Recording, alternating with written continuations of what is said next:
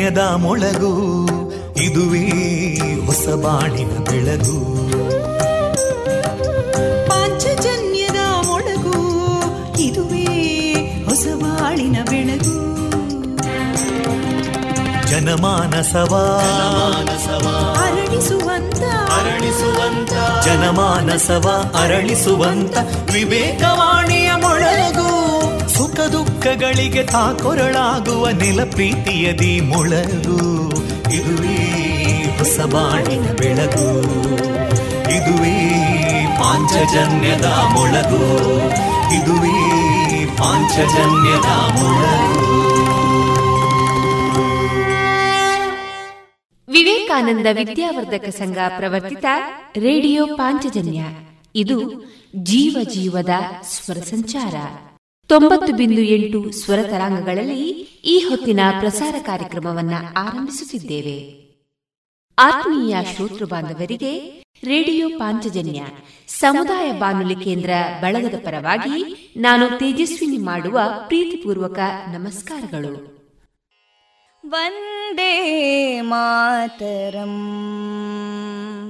ವಂದೇ ಮಾತರಂ. सुजलां सुफलां मलयज शीतलां सस्यश्यामलां मातरं वन्दे मातरम्। शुभ्रजोत्स्ना पुलकितयामिनीं पुल्लकुसुमिता ध्रुमदळशोभिनीं सुहासिनीं सुमधुरभाषिणीं सुखदां वरदां मातरं वन्दे मातरम् कोटि कोटि कण्ठा कलकलनिनादकराले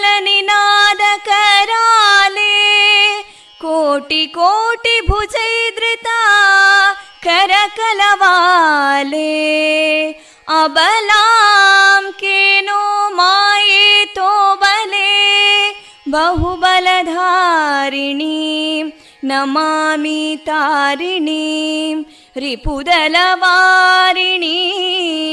मातरम् वन्दे मातरम् तुमि विद्या तुमि धर्मा तुमि हृदि तुमि मर्मा त्वं हि प्राणा शरीरे बाहुते तुमि मा शक्ति हृदये तुमि मा भक्ति तोमारयी प्रतिमागडी मन्दिरे मन्दिरे वन्दे मातरम् त्वं हि दुर्गा दशप्रहरणधारिणीं। कमलां कमलदलविहारिणीं। वाणीं विद्यादायिनीं। नमामि त्वां नमामि कमलाम् अमलामतुलां सुजलां सुफलां मातरम् वन्दे मातरम् श्यामलां सरलां सुस्मितां भूषितां धरणीं भरणीं मातरम् वन्दे मातरम् वन्दे मातरम्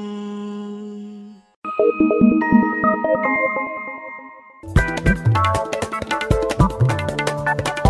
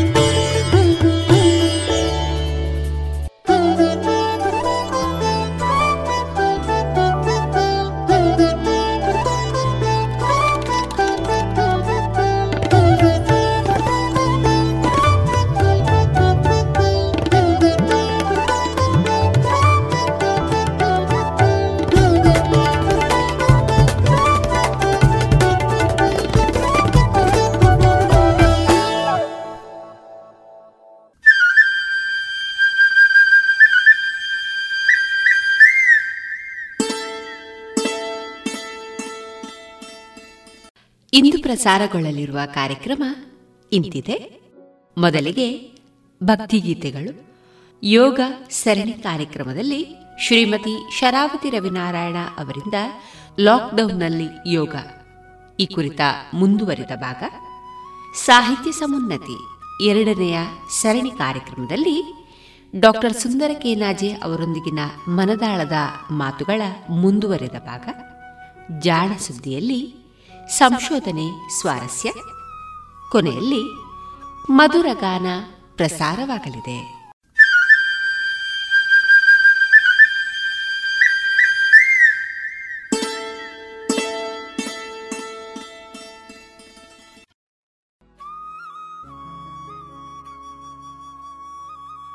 ಇದೀಗ ಮೊದಲಿಗೆ ಭಕ್ತಿಗೀತೆಗಳನ್ನ ಕೇಳೋಣ.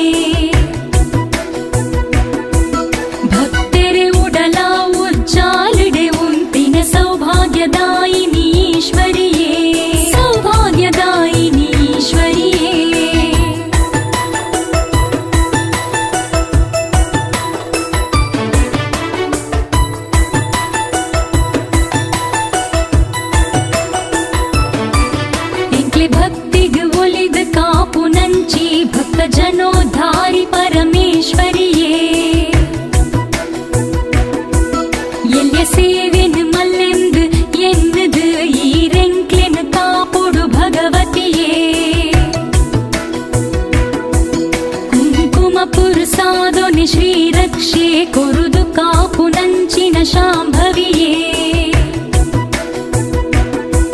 शुभमङ्गलरूपिणि ईश्वरि शुभमङ्गलदायिनि भ्राह्मरिये श्रीकटील दक्षेत्र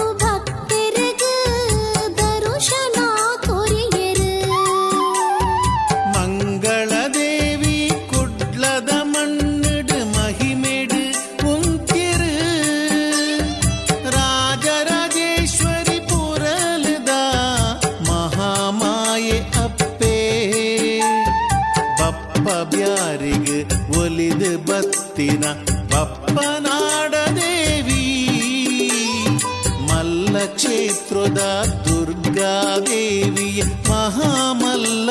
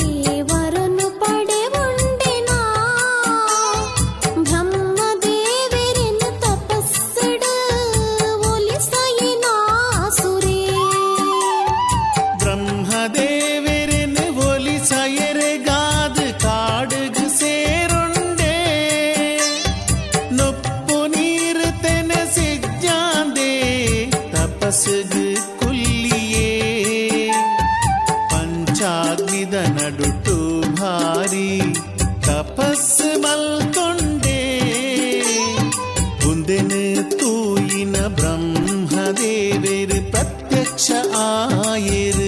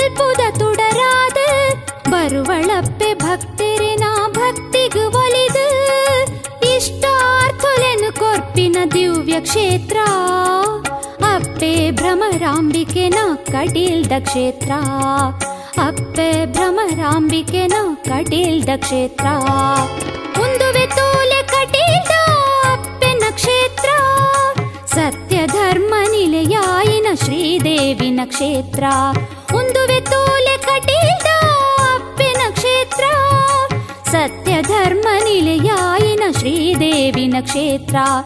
ನಂಬಿ ಜನಕು ಇಂಬು ಕೊರ್ದು ಕಾಪುನ ಶ್ರೀ ಕ್ಷೇತ್ರ ನಂಬಿ ಜನಕು ಇಂಬು ಕೊರ್ದು ಕಾಪುನ ಶ್ರೀ ಕ್ಷೇತ್ರ ನಟ್ಟಂಡನೆ ಕಳೆವೆ ರಪ್ಪೆ ಕಟ್ಟು ದಿನ ದೋಷ ನಟ್ಟಂಡನೆ ಕಳೆವೆ ರಪ್ಪೆ ಕಟ್ಟು ದಿನ ದೋಷ ಒಂದುವೆ ತೋಲೆ ಕಟೀದ ಅಪ್ಪಿನ ಕ್ಷೇತ್ರ ಸತ್ಯ ಧರ್ಮ ನಿಲೆಯಾಯಿನ ಶ್ರೀದೇವಿನ ಕ್ಷೇತ್ರ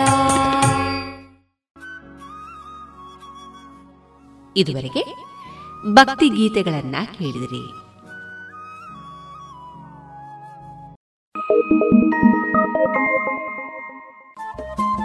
ರೇಡಿಯೋ ಪಾಂಚಜನ್ಯ ತೊಂಬತ್ತು ಬಿಂದು ಎಂಟು ಎಫ್ಎಂ ಸಮುದಾಯ ಬಾನುಲಿ ಕೇಂದ್ರ ಪುತ್ತೂರು. ಇದು ಜೀವ ಜೀವದ ಸ್ವರ ಸಂಚಾರ.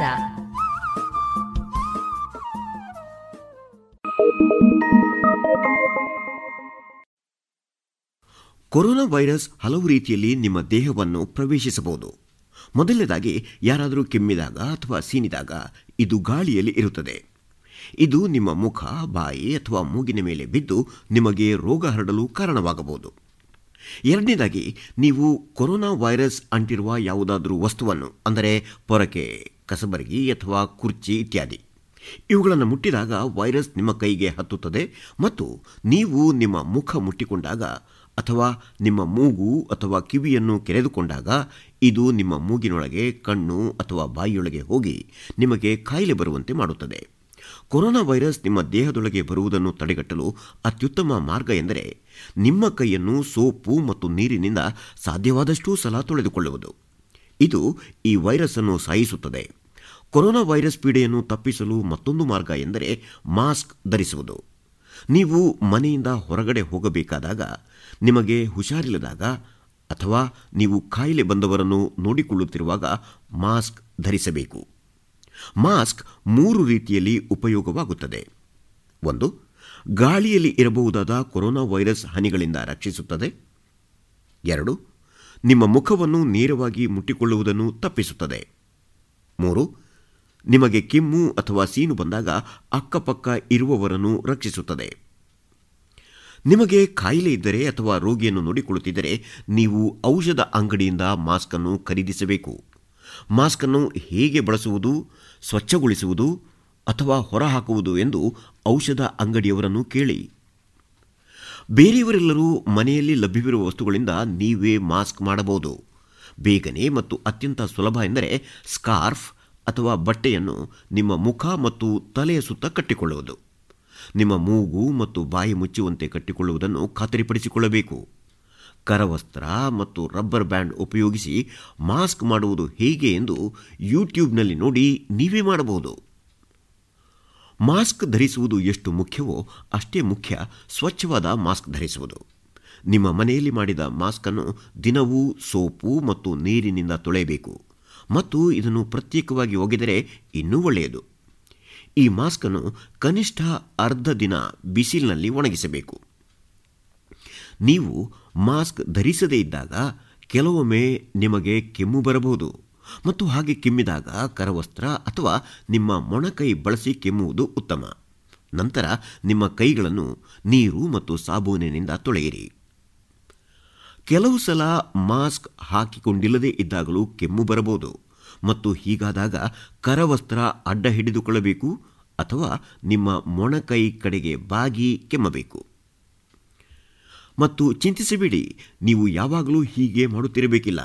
ಕಡೆಯಲ್ಲಿ ನೀವು ಸೇರಿದಂತೆ ಕೊರೋನಾ ವೈರಸ್ ವಿರುದ್ಧ ಹೋರಾಡುತ್ತಿರುವವರು ಎಲ್ಲರೂ ಈ ವೈರಸ್ ಅನ್ನು ಕಟ್ಟಿಹಾಕುತ್ತೇವೆ. ಈಗಿನ ಸಂದರ್ಭದಲ್ಲಿ ಈ ಹೆಚ್ಚಿನ ಮುನ್ನೆಚ್ಚರಿಕೆ ತೆಗೆದುಕೊಳ್ಳುವುದರಿಂದ ನಿಮ್ಮನ್ನು ಮತ್ತು ನಿಮ್ಮ ಕುಟುಂಬವನ್ನು ಸುರಕ್ಷಿತವಾಗಿ ಇಟ್ಟುಕೊಳ್ಳಬೇಕು.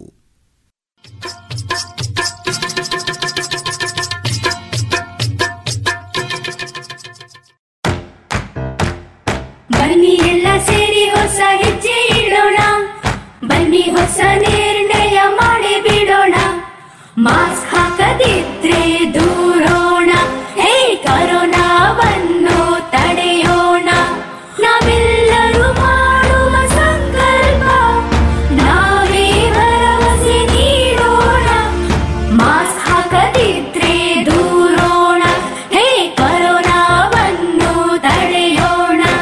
ಭಾರತ ಸರ್ಕಾರದ ಮೂಲಕ ಸಾರ್ವಜನಿಕ ಹಿತಾಸಕ್ತಿ ಮೇರೆಗೆ ಪ್ರಕಟಿಸಲಾಗಿದೆ.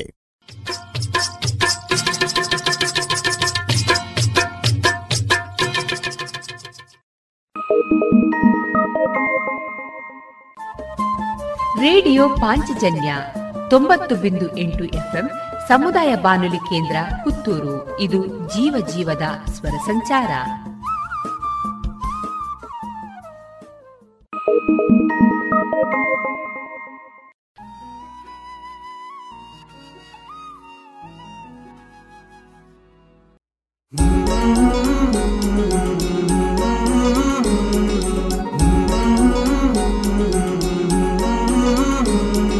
आओ कर विश्व को मज़बूत बनाए, योग शक्ति को पहचाने, तन मन स्वस्थ बनाए।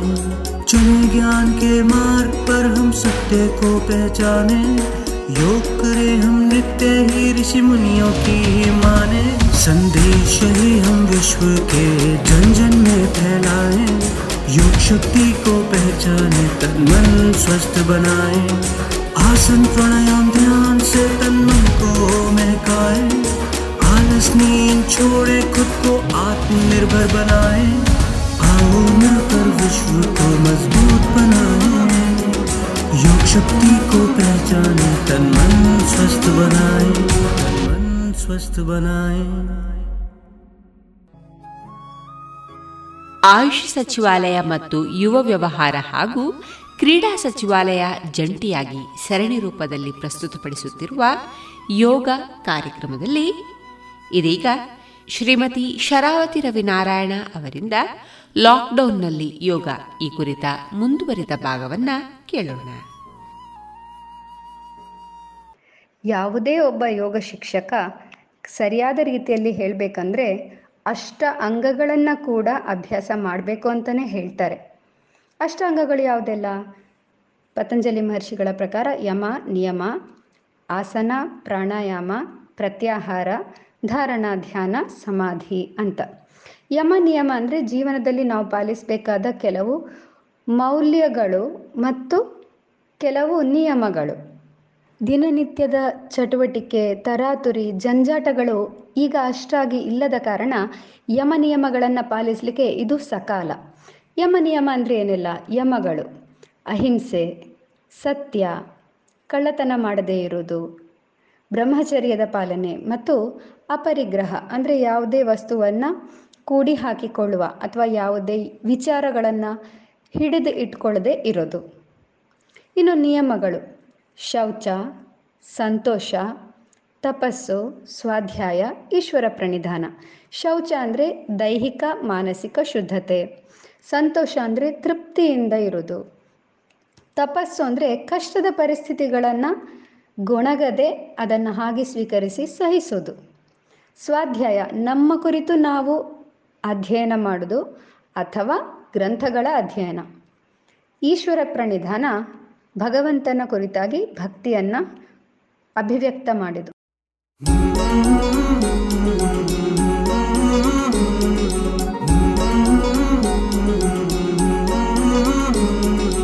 आओ मिलकर विश्व को मजबूत बनाए योग शक्ति को पहचाने तन मन स्वस्थ बनाए चुने ज्ञान के मार्ग पर हम सत्य को पहचाने।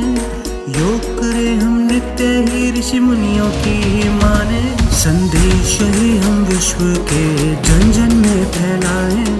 योग शक्ति को पहचाने तन मन स्वस्थ बनाए। आसन प्राणायाम ध्यान से तन मन को महकाए। आलस नींद छोड़े, खुद को आत्मनिर्भर बनाए। आओ मिलकर विश्व को मजबूत बनाए योग शक्ति को पहचाने तन मन स्वस्थ बनाए तन मन स्वस्थ बनाए ಇದುವರೆಗೆ ಆಯುಷ್ ಸಚಿವಾಲಯ ಮತ್ತು ಯುವ ವ್ಯವಹಾರ ಹಾಗೂ ಕ್ರೀಡಾ ಸಚಿವಾಲಯ ಜಂಟಿಯಾಗಿ ಸರಣಿ ರೂಪದಲ್ಲಿ ಪ್ರಸ್ತುತಪಡಿಸುತ್ತಿರುವ ಯೋಗ ಕಾರ್ಯಕ್ರಮದಲ್ಲಿ ಇದುವರೆಗೆ ಶ್ರೀಮತಿ ಶರಾವತಿ ರವಿನಾರಾಯಣ ಅವರಿಂದ ಲಾಕ್ಡೌನ್ನಲ್ಲಿ ಯೋಗ. ಈ ಕುರಿತ ಮಾಹಿತಿಯನ್ನ ಕೇಳಿದಿರಿ.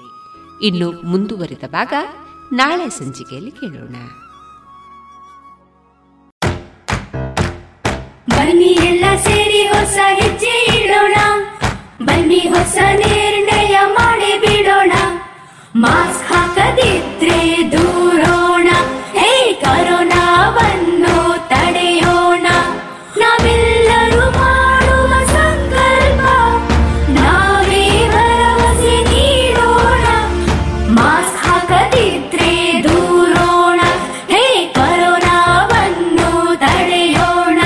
ಭಾರತ ಸರ್ಕಾರದ ಮೂಲಕ ಸಾರ್ವಜನಿಕ ಹಿತಾಸಕ್ತಿ ಮೇರೆಗೆ ಪ್ರಕಟಿಸಲಾಗಿದೆ. ಇದೀಗ ಸಾಹಿತ್ಯ ಸಮುನ್ನತಿ ಎರಡನೆಯ ಸರಣಿ ಕಾರ್ಯಕ್ರಮದಲ್ಲಿ ಡಾಕ್ಟರ್ ಸುಂದರ ಕೆನಾಜೆ ಅವರೊಂದಿಗಿನ ಮನದಾಳದ ಮಾತುಗಳ ಮುಂದುವರೆದ ಭಾಗವನ್ನು ಕೇಳೋಣ.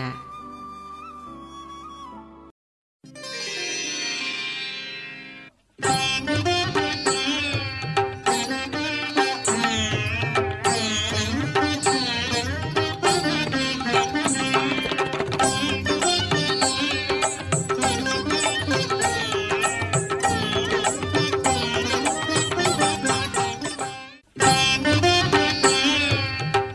ಸಾಹಿತಿಗಳೊಂದಿಗಿನ ಮಾತುಕತೆಯ ಸರಣಿ ಸಾಹಿತ್ಯ ಸಮುನ್ನತಿಗೆ ಆತ್ಮೀಯ ಸ್ವಾಗತ. ಸಾಹಿತಿಗಳು ತಮ್ಮ ಬದುಕು, ಬರಹ ಮತ್ತು ಸಾಮುದಾಯಿಕ ಜವಾಬ್ದಾರಿಗಳನ್ನು ಶ್ರೋತೃಗಳೊಂದಿಗೆ ಹಂಚಿಕೊಳ್ಳುವ ಕಾರ್ಯಕ್ರಮವೇ ಸಾಹಿತ್ಯ ಸಮುನ್ನತಿ. ಈ ಸರಣಿಯಲ್ಲಿ ಮಾತನಾಡುತ್ತಿರುವವರು ವೃತ್ತಿಯಲ್ಲಿ ಅಧ್ಯಾಪಕರು, ಪ್ರವೃತ್ತಿಯಲ್ಲಿ ಕಲಾವಿದರು, ಲೇಖಕರು, ಸಂಶೋಧಕರು, ಸಂಘಟಕರು ಆದಂತಹ ಡಾಕ್ಟರ್ ಸುಂದರ್ ಕೇನಾಜೆ ಇವರು.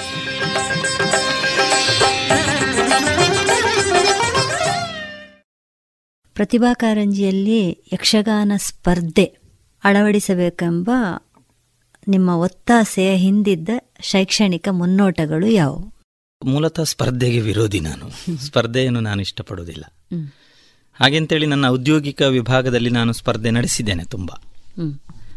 ಮತ್ತು ನನ್ನ ವಿದ್ಯಾರ್ಥಿ ದೆಸೆಯಲ್ಲಿ ನಾನು ಸ್ಪರ್ಧೆಯಲ್ಲಿ ಒಂದಷ್ಟು ಸ್ಪರ್ಧೆಗಳಿಗೆಲ್ಲ ಹೋದದ್ದು ಉಂಟು. ಆನಂತರ ನಾನು ಸ್ಪರ್ಧೆಯನ್ನು ದೊಡ್ಡ ಇಷ್ಟಪಡುವುದಿಲ್ಲ. ಸ್ಪರ್ಧೆ ಬೇಡ ಅಂತಲೇ ನಾನು ಹೇಳುವುದು ಯಕ್ಷಗಾನಕ್ಕೆ ಸಂಬಂಧಪಟ್ಟ ಹಾಗೆ ಸ್ಪರ್ಧೆಯಲ್ಲಿ ಸೇರಿಸಬೇಕು ಅಂತ ಒಂದಷ್ಟು ಕೆಲಸ ಅಕಾಡೆಮಿಯಲ್ಲಿದ್ದಾಗ ನಾನು ಮಾಡಿದ್ದೆ. ಅದು ಹೇಗೆ ಅಂತ ಹೇಳಿದರೆ ಆವಾಗ ಜಿಲ್ಲಾ ಪಂಚಾಯತಿನ ಅಧ್ಯಕ್ಷರಾಗಿ ಶಶಿಕಲಾ ಭಟ್ ಅಂತ ಇದ್ದರು ಅವರು ಮೂಲತಃ ಅವರ ತಂದೆಯವರು ಯಕ್ಷಗಾನ ಕಲಾವಿದರು. ಯಕ್ಷಗಾನದ ಬಗ್ಗೆ ಅವರಿಗೆ ಒಲವಿತ್ತು ಆಸಕ್ತಿ ಇತ್ತು. ಹಾಗಾಗಿ ನಾನು ಅಕಾಡೆಮಿಯಲ್ಲಿದ್ದಾಗ ನಾನು ಮತ್ತು ಒಂದಷ್ಟು ಸ್ನೇಹಿತರು ಸೇರಿ ಅಲ್ಲಿಗೆ ಹೋಗಿ ಅವರಲ್ಲಿ ರಿಕ್ವೆಸ್ಟ್ ಮಾಡಿದೆವು. ಯಾವುದ್ಯಾವುದೋ ಕಲೆಗಳನ್ನು ಎಲ್ಲೆಲ್ಲೋ ಭಾಗದ ಜಾನಪದ ಕಲೆಗಳನ್ನು ಎಲ್ಲವನ್ನೂ ನಾವು ಸೇರಿಸಿದ್ದೇವೆ. ಕರಾವಳಿಯದ್ದು ಬಿಡಿ. ಕರ್ನಾಟಕದ ಪ್ರಾತಿನಿಧಿಕ ಕಲೆ ಅಂತ ಹೇಳುವ ಯಕ್ಷಗಾನವನ್ನು ಒಂದು ಭಾಗವನ್ನು ನಾವು ಸೇರಿಸುವುದಿಲ್ಲ ಅಂತ ಹೇಳಿದರೆ ಅದು ಕರಾವಳಿ ಭಾಗಕ್ಕೆ ದೊಡ್ಡ ಒಂದು ಹೊರಗಡೆ ಸೇರಿಸಬೇಕು ಅಂತ ಹೇಳುವ ಮಾತು ಎರಡನೇದು. ಕನಿಷ್ಠ ಕರಾವಳಿ ಭಾಗದಲ್ಲಿ ಆದರೂ ಅದನ್ನು ಸೇರಿಸಬಹುದಲ್ಲ? ಅಂತ ನಾವು ಅವರು ರಿಕ್ವೆಸ್ಟ್ ಮಾಡಿದೆವು. ಅವರು ಬಹಳ ಹೌದು ಅಂತೇಳಿ ಅವರು ಒಪ್ಪಿಕೊಂಡ್ರು. ಮತ್ತು ಆ ವರ್ಷ ಅವರು ಜಿಲ್ಲಾ ಪಂಚಾಯತಿನಿಂದ ಒಂದಷ್ಟು ಅನುದಾನವನ್ನು ಅದಕ್ಕೆ ಇಟ್ಟರು ಮತ್ತು ಎಲ್ಲ ತಾಲೂಕು ಪಂಚಾಯತಿನಿಂದ ಒಂದಷ್ಟು ಅನುದಾನ ತಾಲೂಕು ಮಟ್ಟದಲ್ಲಿ ನಡೆಯಬೇಕು ಅಂತ ಹೇಳುವ ಇದಕ್ಕೆ ಅವರು ಲೆಟರ್ ಬರೆದರು. ಒಂದೊಳ್ಳೆ ಕೆಲಸ ಮಾಡಿದರು. ಆಗಿನ ಡಿ ಡಿ ಪಿ ಕೂಡ ನಮಗೆ ಪೂರ್ತಿ ಸಹಕಾರವನ್ನು ಕೊಟ್ಟರು ಇದರ ಮುಖ್ಯ ಆಲೋಚನೆ ಏನು ಅಂತ ಹೇಳಿದರೆ ಒಂದು ಯಕ್ಷಗಾನವನ್ನು ಒಂದು ಸ್ಪರ್ಧೆಯಾಗಿ ಮಾಡುವುದಾಗಲಿ ಅಥವಾ ಒಂದು ಪ್ರದರ್ಶನ ಮಾಡುವುದಾಗಲಿ ಅದಕ್ಕೆ ಒಂದಷ್ಟು ಖರ್ಚುಗಳಿದೆ. ಒಂದಷ್ಟು ಶ್ರಮ ಇದೆ ಅದಕ್ಕೆ. ಉಳಿದ ಯಾವುದೋ ಒಂದು ಸಣ್ಣ ಪುಟ್ಟ ಕಲೆಗಳನ್ನು ಒಂದು ಕಂಠಪಾಠವನ್ನು ಮಾಡಿದ ಹಾಗೆ ಅಲ್ಲ ಯಕ್ಷಗಾನ. ನಮ್ಮ ಉದ್ದೇಶ ಏನಿದ್ದದ್ದು ಅಥವಾ ನಾನು ಅದರ ಬಗ್ಗೆ ಯೋಚನೆ ಮಾಡಿದ್ದು ಏನು ಅಂತ ಹೇಳಿದರೆ ಆ ಮೂಲಕ ಮಕ್ಕಳು ಯಕ್ಷಗಾನದ ಕಡೆಗೆ ಹೋಗಬೇಕು. ಅದನ್ನು ಒಬ್ಬ ಕಲಾವಿದನಲ್ಲದಿದ್ದರೂ ಒಬ್ಬ ನೋಡುಗನನ್ನಾಗಿ ಆದರೂ ಅವನನ್ನು ರೂಪಿಸುವುದಕ್ಕೆ. ನೀನು ಯಕ್ಷಗಾನ ನೋಡಿದ್ಯಾ ಮರ ಅಂತ ಕೇಳಿದಾಗ ಪ್ರತಿಭಾ ಕಾರಂಜಿಯಲ್ಲಿ ಆದರೂ ನೋಡಿದ್ದೇನೆ ಅಂತ ಹೇಳುವ ಹಾಗೆ ನಮ್ಮ ಮಕ್ಕಳು ಬೆಳಿಬೇಕು ಎನ್ನುವ ಕಾರಣಕ್ಕೆ ಆಗ ನಾವು ಯೋಚನೆ ಮಾಡಿದ್ದು. ಆದರೆ ಅದಕ್ಕೆ ಬಹಳ ಒಳ್ಳೆಯ ಪ್ರತಿಕ್ರಿಯೆ ಬಂತು. ಒಂದೊಂದು ಕ್ಲಸ್ಟರ್ ಮಟ್ಟದಲ್ಲಿ ಹತ್ತು ಹನ್ನೆರಡು ತಂಡಗಳು ಬಂದದ್ದು ಇದೆ. ತಾಲೂಕು ಮಟ್ಟದಲ್ಲಿ ಜಿಲ್ಲಾ ಮಟ್ಟದಲ್ಲಿ. ಅದನ್ನು ಮುಂದಕ್ಕೆ ತಗೊಂಡು ಹೋಗಲಿಕ್ಕೆ ತುಂಬ ಜನ ಬಯಸ್ತಾ ಇರಲಿಲ್ಲ. ಬಯಸ್ತಾ ಇಲ್ಲದ ಕಾರಣ ಒಂದೇ. ಬೇರೇನು ಯಾವುದೇ ಪೂರ್ವಾಗ್ರಹ ಇಲ್ಲ. ನಾನು ತಿಳ್ಕೊಂಡ ಮಟ್ಟಿಗೆ. ಖರ್ಚಾಗ್ತದೆ. ಅಷ್ಟು ದೊಡ್ಡ ಖರ್ಚನ್ನು ಯಾರು ಕೊಡ್ತಾರೆ? ಅದಕ್ಕೆ ನಾನು ಜಿಲ್ಲಾ ಪಂಚಾಯತ್ ಅಧ್ಯಕ್ಷರಲ್ಲಿ ಮೇಡಮ್ ಅಲ್ಲಿ ಒಂದು ರಿಕ್ವೆಸ್ಟ್ ಮಾಡಿದ್ದೆ. ಎಲ್ಲ ಸ್ಥಳೀಯ ಸಂಸ್ಥೆಗಳಲ್ಲಿ ಸಾಂಸ್ಕೃತಿಕ ಕಾರ್ಯಕ್ರಮಗಳಿಗೋಸ್ಕರ ಒಂದಷ್ಟು ಫಂಡ್ ಇರ್ತದೆ. ಅದನ್ನ ಆಯಾಯ ಈಗ ಕ್ಲಸ್ಟರ್ ಮಟ್ಟದಲ್ಲಿ ನಡೆಯುವ ಯಕ್ಷಗಾನಕ್ಕೆ ಒಂದಷ್ಟು ಯಾರು ಭಾಗವಹಿಸ್ತಾರೋ ಅವರಿಗೆ. ಅಥವಾ ತಾಲೂಕು ಮಟ್ಟದಲ್ಲಿ ಬಂದಾಗ ತಾಲೂಕು ಮಟ್ಟದ ಒಂದು ಸಂಸ್ಥೆ ಯಾವುದು ಇದೆಯೋ ಅದನ್ನು ಅಲ್ಲಿಗೆ ಜಿಲ್ಲಾ ಮಟ್ಟಕ್ಕೆ ಬಂದಾಗ ಜಿಲ್ಲೆಗೆ. ಈ ಥರ ಮಾಡಿ ಬಿಟ್ಟರೆ ಅವರಿಗೆ ಒಂದಷ್ಟು ಖರ್ಚು ಕೊಟ್ಟ ಹಾಗೆ ಆಗ್ತದೆ. ಮತ್ತು ಆ ಕಲೆಗೆ ನಾವು ಪ್ರಾಮಾಣಿಕವಾಗಿ ಒಂದಷ್ಟು ಪ್ರೋತ್ಸಾಹ ಕೊಟ್ಟ ಹಾಗೆ ಆಗ್ತದೆ ಅಂತ ನಾನು ಅವರಲ್ಲಿ ರಿಕ್ವೆಸ್ಟ್ ಮಾಡಿದ್ದು. ಬಹುಶಃ ಅದು ನಡೀತಾ ಇದ್ದರೆ ಇನ್ನೂ ಹೆಚ್ಚಿನ ಅದಕ್ಕೆ ಅವಕಾಶಗಳು ಭಾಗವಹಿಸುವಿಕೆಗಳು ಇದು ಸಿಕ್ತಿತ್ತು. ನನಗೆ ನನಗೆ ತಿಳಿದ ಮಟ್ಟಿಗೆ ಒಂದು ನಾಟಕಕ್ಕಿಂತಲೂ ಹೆಚ್ಚು ಖರ್ಚಿದೆ ಯಕ್ಷಗಾನ ಮಾಡಬೇಕಾದ್ರೆ. ಮತ್ತು ಅದಕ್ಕೆ ಹೊರಗಿನಿಂದ ಕಲಾವಿದರನ್ನು ತರಬೇಕು ವೇಷಭೂಷಣಗಳನ್ನು ತರಬೇಕು ಜೊತೆಗೆ ಹಿಮ್ಮೇಳದವರನ್ನು ತರಬೇಕು ಈ ಥರ ಎಲ್ಲ ಇದೆ. ಅದನ್ನು ಒಂದು ಬೆಳೆಸುವ ಪ್ರಕ್ರಿಯೆ ನಡೀತಿದ್ರೆ ಬಹುತೇಕ ಕಡೆಗಳಲ್ಲಿ ಅದು ಬೆಳೀತಿತ್ತು. ಅದು ಬೆಳೀತಿದ್ರೆ ಮಕ್ಕಳು ಒಂದು ಹಂತದವರೆಗೆ ಸ್ಪರ್ಧೆಯಾಗಿ ಅದನ್ನು ನೋಡಿದ್ರು. ನನ್ನ ಮಟ್ಟಿಗೆ ಬಹುಮಾನದ ರೇಲೆಯಲ್ಲಿ ಯಾರೂ ನೋಡಲಿಲ್ಲ. ಯಾಕಂದರೆ ಅದಕ್ಕೆ ಸಿಕ್ಕುವ ಬಹುಮಾನ ಎಷ್ಟು ಅಂತ ಎಲ್ಲರಿಗೂ ಗೊತ್ತುಂಟು. ಒಂದು ಒಂದು ಹಂತದಲ್ಲಿ ನೋಡ್ತಿದ್ರೆ ಒಂದು ದೊಡ್ಡ ಸಮುದಾಯ ಯಕ್ಷಗಾನದ ನೋಡುಗ ವಲಯದಲ್ಲಿ ಆದರೂ ಬೆಳೀತಿತ್ತು. ಅಂತ ನನ್ನ. ಅದು ಅದು ಕೂಡ ಮುಖ್ಯ ಅಂತ. ಯಕ್ಷಗಾನವನ್ನು ಉಳಿಬಾರದು.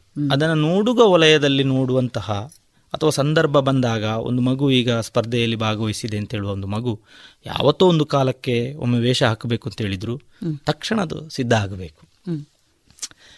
ಈ ತರದ ಒಂದು ಅದಂದ್ರೆ ಅದನ್ನು ಸ್ಪರ್ಧೆಯ ಮನೋಭಾವಕ್ಕಿಂತ ಭಿನ್ನವಾಗಿ ಪ್ರತಿಭಾ ಕಾರಂಜಿಯಲ್ಲಿ ರೂಪಿಸಬೇಕು ಅಂತೇಳುವ ಉದ್ದೇಶ ನಮಗಿದ್ದದ್ದು.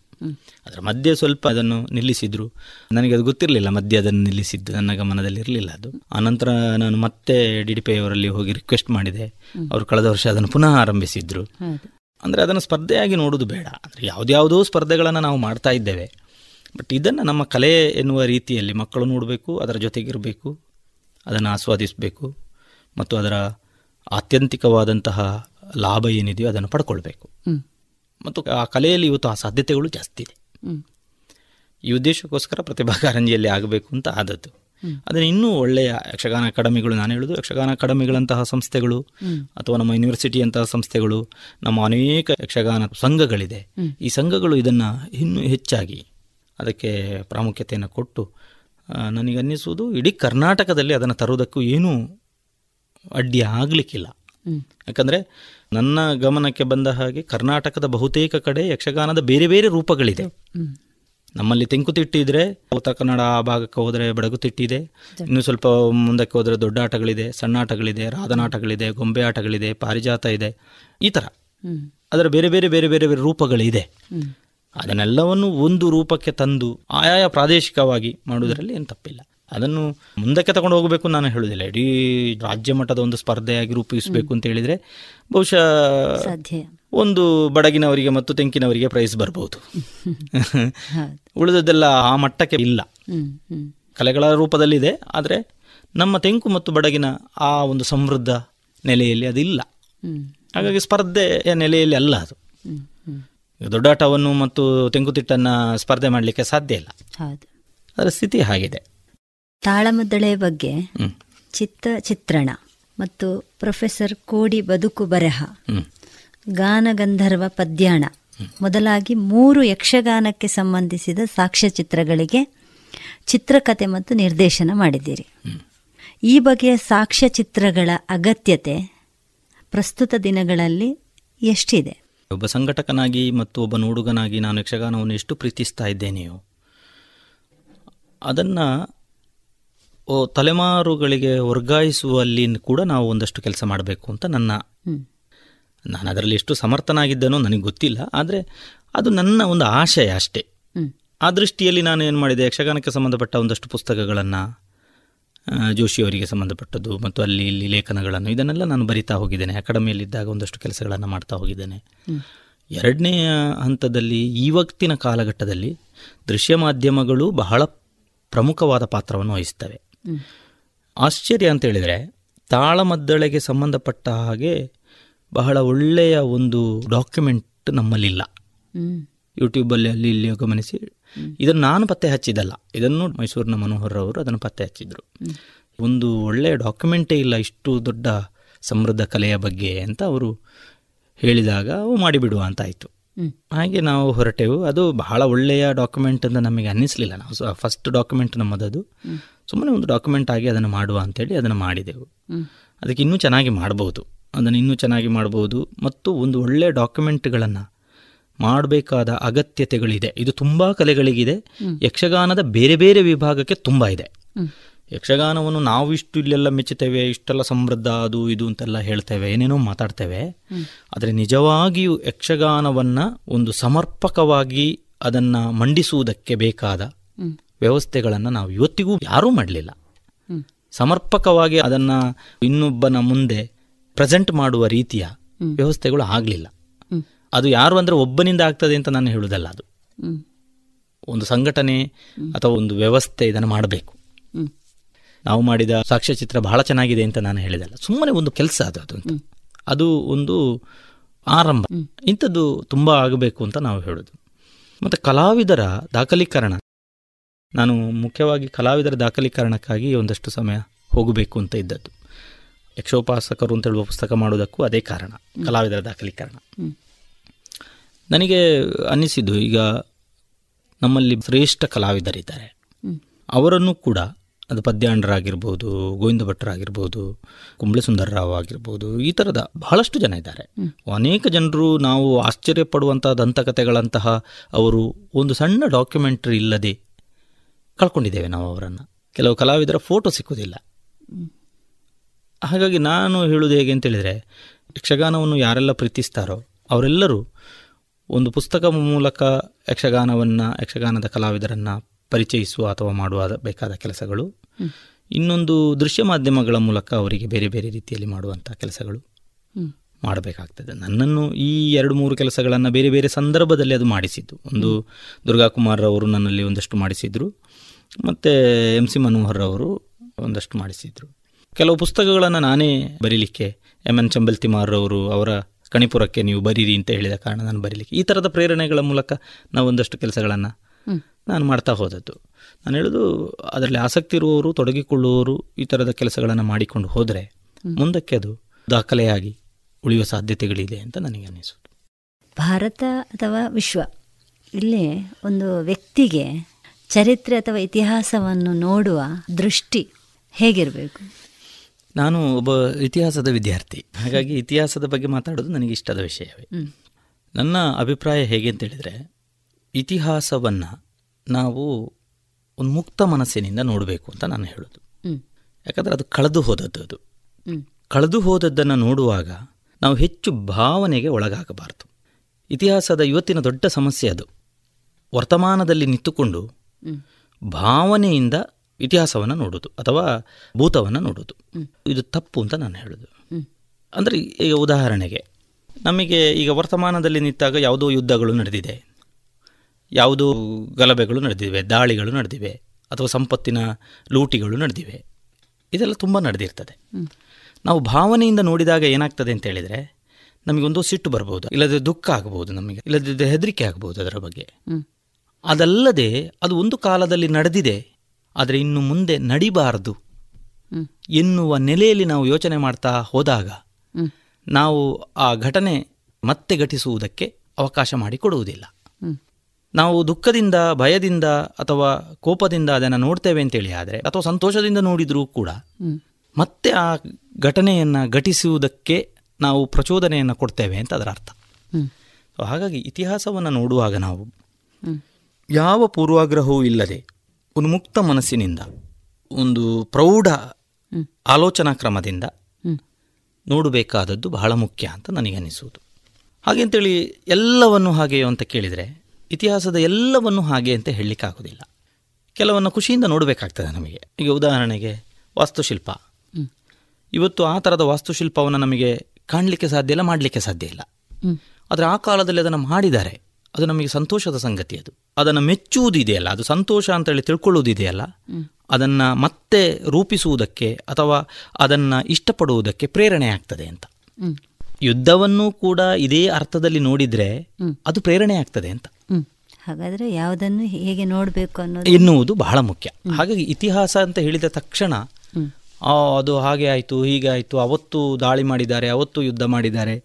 ಅದನ್ನು ಇವತ್ತು ನಾವು ಹಿಡ್ಕೊಂಡು ಹೀಗೆ ಹೀಗೆ ಮಾಡಬೇಕು ಅಂತೇಳಿ ಯೋಚನೆ ಮಾಡೋದಿದೆಯಲ್ಲ ಅದು ಪ್ರಬುದ್ಧತೆಯ ಲಕ್ಷಣ ಅಲ್ಲ. ಯಾಕಂದರೆ ನಾವು ಎಂ ಎಲ್ಲಿ ಓದಿದ ಆ ಇಡೀ ಪಾಠವನ್ನು ಹಾಗೇ ಅಥವಾ ನಾವು ಇವತ್ತು ಬೋಧನೆ ಮಾಡುವ ಇಡೀ ಪಾಠವನ್ನು ಅದೇ ಸ್ಪಿರಿಟಲ್ಲಿ ನಾವು ಯೋಚನೆ ಮಾಡ್ತಿದ್ರೆ ನಾವೇನೋ ಯಾವತ್ತೂ ನಮ್ಮ ಚರಿತ್ರೆ ಮುಗಿದಾಗ್ತಿತ್ತು. ಯಾಕಂದರೆ ಅಷ್ಟು ಭಾವ ತೀವ್ರತೆಗೆ ಒಳಗಾದರೆ ಕಷ್ಟ ಅಂತ. ಹಾಗೆ ಇತಿಹಾಸ ಅಧ್ಯಯ ಮಾಡಿದ ವ್ಯಕ್ತಿಗಳು ಭಾವತೀವ್ರತೆಗೆ ಒಳಗಾಗುವುದಿಲ್ಲ ನಾನು ಗಮನಿಸಿದ್ದೇನೆ. ಅಧ್ಯಾಯ ಮಾಡದೇ ಇರುವವರು ಹಿಂದಿನ ಯುದ್ಧಗಳು ಹಾಗೆ ಆಯ್ತೋ, ಅಥವಾ ಹಿಂದಿನ ವ್ಯಕ್ತಿಗಳು ಹೀಗೆ ಮಾಡಿದ್ರೋ, ಅದು ತಪ್ಪು, ಇದು ತಪ್ಪು, ಅದು ಸರಿ, ಇದು ಸರಿ, ಈ ಥರ ಎಲ್ಲ ಮಾತಾಡಲಿಕ್ಕೆ ಶುರು ಮಾಡ್ತಾರೆ ಅದನ್ನ ಆ ಪ್ರಕ್ರಿಯೆಯಲ್ಲೇ ನೋಡಬೇಕು ಮತ್ತು ನೆಕ್ಸ್ಟ್ ಅದರಿಂದ ಆಗತಕ್ಕಂತಹ ಅಪಾಯಗಳನ್ನು, ಅಪಾಯದ ಎಚ್ಚರ ಇರಬೇಕು. ಬಹುಶಃ ಆ ಎಚ್ಚರ ಇದ್ದ ಕಾರಣವೇ ಮೂರನೇ ಜಾಗತಿಕ ಯುದ್ಧ ಇದುವರೆಗೂ ನಡೆಯದೇ ಇದ್ದದ್ದು ಇಲ್ಲದಿದ್ದರೆ ಬಹಳ ಬೇಗ ಎರಡು ಜಾಗತಿಕ ಯುದ್ಧಗಳು ನಡೆದಿದೆ. ಮತ್ತು ಇಡೀ ಜಗತ್ತಿನಲ್ಲಿ ಯುದ್ಧಗಳು ಬಹಳ ತೀವ್ರತರದಲ್ಲೇ ನಡೆದಿವೆ. ಇತ್ತೀಚೆಗೆ ಒಂದಷ್ಟು ಅದು ತಣ್ಣನೆ ಆಗ್ತಾ ಇರೋದು ಈ ಕಾರಣದಿಂದಾಗಿ ಅದರಿಂದ ಅಪಾಯ ಇದೆ, ಮನುಕುಲಕ್ಕೆ ತೊಂದರೆ ಇದೆ. ಅಂತ ಹೇಳುವ ದೃಷ್ಟಿಕೋನಗಳು ಬರುವ ಕಾರಣ ಹಾಗಾಗಿ ಇತಿಹಾಸವನ್ನು ನೋಡುವವ ಈ ವರ್ತಮಾನದಲ್ಲಿ ನಿಂತು ಭವಿಷ್ಯತ್ತನ್ನು ಕಟ್ಟುವ ನೆಲೆಯಲ್ಲಿ ಮತ್ತು ಭವಿಷ್ಯತ್ತಿಗೆ ಪಾಸಿಟಿವ್ ಆಗಿ ಅದನ್ನು ಬೆಳೆಸುವ ನೆಲೆಯಲ್ಲಿ ಮಾತ್ರ ಇತಿಹಾಸವನ್ನು ನೋಡಬೇಕು. ಎಲ್ಲವೂ ಕೂಡ ನಾನು ಇದನ್ನು ಬರೇ ಒಂದು ಯುದ್ಧಕ್ಕೆ ಅಂತೇಳಿ ನಾನು ಸೀಮಿತಗೊಳಿಸುವುದಿಲ್ಲ. ನಮ್ಮ ಪ್ರಾಕೃತಿಕ ಸಂಪನ್ಮೂಲ ಆಗಿರಬಹುದು ಅಥವಾ ನಮ್ಮ ಸಾಂಸ್ಕೃತಿಕ ಚರಿತ್ರೆಗಳಾಗಿರ್ಬೋದು ರಾಜಕೀಯ ವ್ಯವಸ್ಥೆಗಳಾಗಿರ್ಬೋದು ಇದೆಲ್ಲವನ್ನು ಇತಿಹಾಸದಿಂದ ನೋಡುವಾಗ ಭವಿಷ್ಯತ್ತಿನಲ್ಲಿ ಹೇಗೆ ಮನುಕುಲಕ್ಕೆ ಪೂರಕವಾಗಿ ಅದನ್ನು ಕಟ್ಟಬಹುದು ಅದೇ ನಮಗೆ ಅದು ಹೇಳಿಕೊಡಬೇಕಾಗ್ತದೆ ಹ್ಮ್. ಈಗ ಈ ಬಗೆಯಲ್ಲಿ ನೋಡಿದರೆ ಆಗುವಂತಹ ವ್ಯಕ್ತಿಗತ ಹಾನಿಗಳು ಯಾವುದು? ಅದು ಅಪಾಯ ಇರುವುದು ಅಲ್ಲೇ ಇರುವುದು ಅಂತ. ಈಗ ದೇಶ ದೇಶಗಳ ಮಧ್ಯೆ ಧರ್ಮ ಧರ್ಮಗಳ ಮಧ್ಯೆ ಅಥವಾ ಜನಾಂಗ ಜನಾಂಗಗಳ ಮಧ್ಯೆ ಅಥವಾ ಬೇರೆ ಪ್ರದೇಶ ಪ್ರದೇಶಗಳ ಮಧ್ಯೆ ಈ ಥರ ಅದನ್ನು ಡಿವೈಡ್ ಮಾಡಿ ಅವತ್ತು ಅವರು ಹೀಗೆ ಮಾಡಿದರು. ಹಾಗಾಗಿ ನಾವು ಇವತ್ತು ಹೀಗೆ ಮಾಡಬೇಕು ಅಂತ. ತೀರ್ಮಾನ ಮಾಡೋದಿದೆಯಲ್ಲ? ಇದು ಭವಿಷ್ಯತ್ತಿನ ನೆಲೆಯಲ್ಲಿ ಒಳ್ಳೆಯದಲ್ಲ. ನಾವೇನೇ ನೋಡುದಾದ್ರೂ ವರ್ತಮಾನ ಮತ್ತು ಭವಿಷ್ಯತ್ತಲ್ವ? ನಾವು ನೋಡಬೇಕಾದೀಗ ಈಗ. ವರ್ತಮಾನದಲ್ಲಿ ನಾವು ಹೇಗಿರ್ತೇವೆಯೋ ಅದು ಭವಿಷ್ಯತ್ತಿಗೆ ಪ್ರೇರಣೆ ಆಗೋದು. ಭೂತಕಾಲದನ್ನು ತಗೊಂಡು ಅಲ್ಲ ಅಂತ. ಭೂತಕಾಲದಲ್ಲಿದ್ದದ್ದನ್ನು ನಾವು ಪರಿಷ್ಕರಿಸ್ತಾ ಹೋಗಬೇಕಾದದ್ದು. ಅದರಲ್ಲಿ ಒಳ್ಳೆಯದಿದ್ದರೆ ಅದನ್ನು ತಗೊಳ್ಬೇಕು. ಅದರಲ್ಲಿ ಹಾಳಿದ್ರೆ ಹಾಳಾಗಿದೆ ಹೌದು ಮುಗೀತದು. ಏನು ಮಾಡಲಿಕ್ಕಾಗ್ತದೆ ಇನ್ನು? ಸ್ವೀಕರಿಸುವ ಮನಸ್ಥಿತಿ ನಮಗೆ ಬಹಳ ಎಚ್ಚರದಲ್ಲಿ ಬೇಕಾದ್ದು ಅಂತ ನಾನು ಹೇಳೋದು. ಎಲ್ಲ ಕಡೆಗಳಲ್ಲಿ ಇದು. ಅಂದರೆ ನಿನ್ನೆ ಏನು ನಡೆಯಿತೋ ಅದು ನಮಗೆ ಇವತ್ತಿಗೆ ಚರಿತ್ರೆ ಆಯ್ತಲ್ಲ ಅದು. ನಮಗೆ ಪಾಠ ಆಗಬೇಕದು ಅಂತ. ನಾಳೆ ಒಳ್ಳೆಯದಕ್ಕೆ.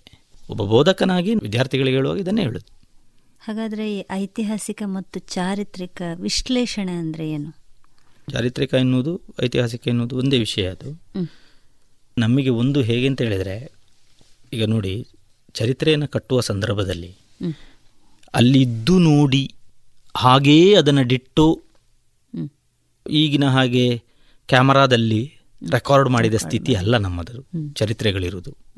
ಎಲ್ಲ ಚರಿತ್ರೆಗಳು ಹಾಗೆ. ನೀವು ಹಿಂದಕ್ಕೆ ಹಿಂದಕ್ಕೆ ಹಿಂದಕ್ಕೆ ಹೋದಾಗ ಅದಕ್ಕೆ ಮೂಲಾಧಾರಗಳು ಸಿಕ್ಕುವುದು ಕಡಿಮೆ. ಚರಿತ್ರೆಗಳಲ್ಲಿ ಇವತ್ತಿನಿಂದ ನಿನ್ನೆಗೆ ಹೋಗಿ ನಿನ್ನೆಯಿಂದ ಮತ್ತೆ ಹಿಂದಕ್ಕೆ ಹೋದ ಹಾಗೆ. ನಮಗೆ ದಾಖಲೆಗಳಿಲ್ಲದೆ ಚರಿತ್ರೆ ಇಲ್ಲಲ್ಲ? ಅಲ್ಲ ಯಾಕಂದರೆ ಅದು ವಾಸ್ತವ ಅದು ಸತ್ಯ ಅಲ್ವಾ ಅದು?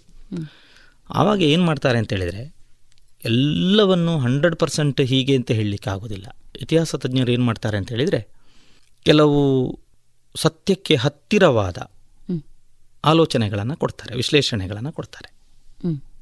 ಅದು ಕಾಲ ಕಾಲಕ್ಕೆ ಕೆಲವು ಸತ್ಯ ಅದು ಬದಲಾಗ್ತಾ ಹೋಗುವುದು ಉಂಟು. ಚರಿತ್ರೆಯಲ್ಲಿ ಆ ಥರದ ಎಷ್ಟೋ ಉದಾಹರಣೆಗಳಿದೆ. ಈಗ ಸಿಂಧೂ ನದಿಯ ನಾಗರಿಕತೆ ಕಂಡುಹಿಡಿದಕ್ಕಿಂತ ಮೊದಲೇ ಚರಿತ್ರೆ ಕಟ್ಟಿದ್ದಕ್ಕೂ ಆನಂತರ ಚರಿತ್ರೆಗೆ ಬಂದದಕ್ಕೂ ವ್ಯತ್ಯಾಸ ಇದೆ. ವಿಜಯನಗರ ಸಾಮ್ರಾಜ್ಯವನ್ನು ಪತ್ತೆ ಹಚ್ಚುವುದಕ್ಕಿಂತ ಮೊದಲು ಚರಿತ್ರೆ ಇದ್ದದ್ದಕ್ಕೂ ಆನಂತರ ಚರಿತ್ರೆಯ ವ್ಯತ್ಯಾಸ ಇದು ವ್ಯತ್ಯಾಸ ಇದೆ. ಇವತ್ತು ನಮ್ಮ ಪ್ರಾದೇಶಿಕವಾದ ಚರಿತ್ರೆಗೆ ಸಂಬಂಧಪಟ್ಟ ಅಧ್ಯಯನಗಳು ಮಾಡಿದಾಗ ಹೊಸ ವಿಷಯಗಳೇ ಬರ್ತಾ ಇದೆ. ತುಂಬ ದೂರ ಹೋಗಬೇಕು ಅಂತಿಲ್ಲ. ನಮ್ಮ ನಮ್ಮ ಅಮರಸುಳ್ಯದ ದಂಗೆಯ ಬಗ್ಗೆ ಇವತ್ತು ನಡೆಯುವಂಥ ವಿಶ್ಲೇಷಣೆಗಳು ಬೇರೆ ಬೇರೆ ಇದೆ. ಅದೆಲ್ಲವೂ ಕೂಡ, ಅದು ಯಾರು ಇವತ್ತು ವಿಶ್ಲೇಷಣೆ ಮಾಡುವವರು, ಹಿಂದೆ ಅವತ್ತು ಏನಿದ್ದವರಲ್ಲ ಅವರು. ಆದರೆ ಸತ್ಯಕ್ಕೆ ಹತ್ತಿರವಾಗಿ ಮತ್ತು ವಾಸ್ತವತೆಯನ್ನು ಹೆಚ್ಚು ಹೆಚ್ಚು ಹತ್ತಿರಕ್ಕೆ ತರುವ ಕೆಲಸಗಳನ್ನು ಮಾಡೋದು. ಇದು ಸರಿಯೇ. ನಾನು ಹೇಳೋದು ವಾಸ್ತವಕ್ಕೆ ಹತ್ತಿರವಾಗಿ ತರುವಾಗಲೂ ಕೂಡ ಅದು ಒಂದು ಸಮಾಜಘಾತುಕ ವ್ಯವಸ್ಥೆಗೆ ಪ್ರೇರಣೆ ಆಗಬಾರದು ಅಂತ. ಆ ಎಚ್ಚರವೂ ಬೇಕು ನಮಗೆ. ನಾವು ಯಾಕಂತ ಹೇಳಿದ್ರೆ ವರ್ತಮಾನದಲ್ಲಿರುವವರಲ್ವಾ? ನಾವು ಆ ಕಾಲದಲ್ಲಿ ಇಲ್ಲಲ್ಲ. ಹಾಗಾಗಿ ಅದು ಭಾವನೆಗೆ ಒಳಪಡುವ ವಿಷಯ ಅಲ್ಲ ಅಂತ ನಾನು ಹೇಳೋದು. ಯಾವುದೋ ಒಂದು ವಿಷಯ ನಮ್ಮ ನಿರೀಕ್ಷೆಗಿಂತ ತುಂಬ ವ್ಯತಿರಿಕ್ತವಾಯಿತು ಅಂತ ಇಟ್ಟುಕೊಳ್ಳುವ. ಹಾಗೆ ಅಂತೇಳಿ ಅದು ನಡೆದದ್ದು ಅವತ್ತಲ್ವಾ? ಅದು ಇವತ್ತು ನಮ್ಮ ಮುಂದೆ ಅಲ್ಲಲ್ಲ ನಡೆದದ್ದು. ಹಾಗಾಗಿ ನಾವು ಅದಕ್ಕೆ ಕನೆಕ್ಟ್ ಆಗೋದು ಯಾಕೆ? ಅದೊಂದು ಘಟನೆಯಾಗಿ ಮಾತ್ರ ಅದನ್ನು ನೋಡಬೇಕೇ ಹೊರತು ನಮ್ಮ ಮಾನಸಿಕ ಸ್ಥಿತಿ ಅದಕ್ಕೆ ಟಚ್ ಆಗಬಾರ್ದು. ಟಚ್ ಆದರೆ ಅಪಾಯ ಅಂತ ಹೇಳೋದು ನಾನು. ಹಾಗಾಗಿ ಇತಿಹಾಸವನ್ನು ಬೇರೆ ಬೇರೆ ಏನೇನೋ ಮಾಡುವವರು ಇದ್ದಾರೆ ಇವತ್ತು. ಅವ್ರು ಮಾಡೋದು ಹೇಗೆ ಅಂತ ಹೇಳಿದರೆ ಭಾವನೆಯ ನೆಲೆಯಲ್ಲಿ ಮಾಡೋದು ಹ್ಮ್. ಭಾವನೆಯ ನೆಲೆಯಲ್ಲಿ ಇತಿಹಾಸವನ್ನು ನೋಡಬಾರದು ಅಂತ. ನೋಡಿದರೆ ಅಪಾಯ ಅದು. ಸಾಹಿತ್ಯ ಸಮುನ್ನತಿಯ ಈ ಸರಣಿಯ ಮುಂದಿನ ಭಾಗ ಮುಂದಿನ ಶುಕ್ರವಾರ ಪ್ರಸಾರವಾಗಲಿದೆ. ಎಲ್ಲರಿಗೂ ನಮಸ್ಕಾರ. ಈ ಸರಣಿ ಕಾರ್ಯಕ್ರಮದ ಸಂಯೋಜನೆ ಆಶಾ ಬೆಳ್ಳಾರೆ. ಕೇಳುಗರೆ ತಮ್ಮ ಅನಿಸಿಕೆ ಅಭಿಪ್ರಾಯಗಳನ್ನು ವಾಟ್ಸ್ಆಪ್ ಮೂಲಕ ಕಳುಹಿಸಿ. ಒಂಬತ್ತು ನಾಲ್ಕು ಎಂಟು ಸೊನ್ನೆ, ಎರಡು ಐದು ಸೊನ್ನೆ, ಒಂದು ಸೊನ್ನೆ ಒಂದು. ಮತ್ತೊಮ್ಮೆ ಒಂಬತ್ತು ನಾಲ್ಕು ಎಂಟು ಸೊನ್ನೆ, ಎರಡು ಐದು ಸೊನ್ನೆ, ಒಂದು ಸೊನ್ನೆ ಒಂದು.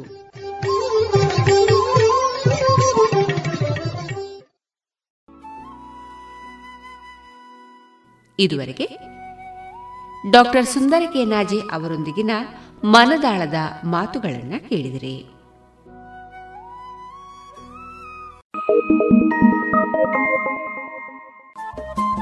ರೇಡಿಯೋ ಪಾಂಚಜನ್ಯ ತೊಂಬತ್ತು ಬಿಂದು ಎಂಟು ಎಫ್ಎಂ ಸಮುದಾಯ ಬಾನುಲಿ ಕೇಂದ್ರ ಪುತ್ತೂರು. ಇದು ಜೀವ ಜೀವದ ಸ್ವರ ಸಂಚಾರ.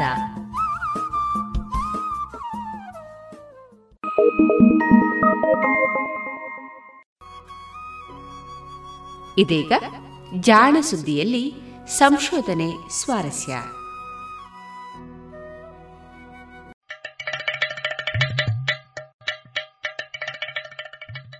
ಕೇಳು ಕೇಳು ಕೇಳು ಜಾಣ ಜಾಣ ಸುದಿಯ ಕೇಳು ಕೇಳು ಕೇಳು ಜಾಣ.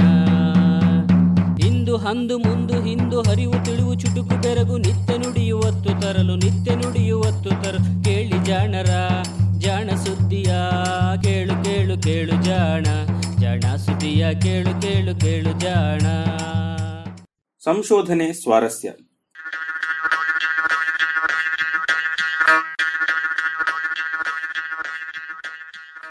ಆಕ್ಸಿಜನ್ ಸೇವಿಸಲು ಮೂಗಬೇಕಿಲ್ಲ.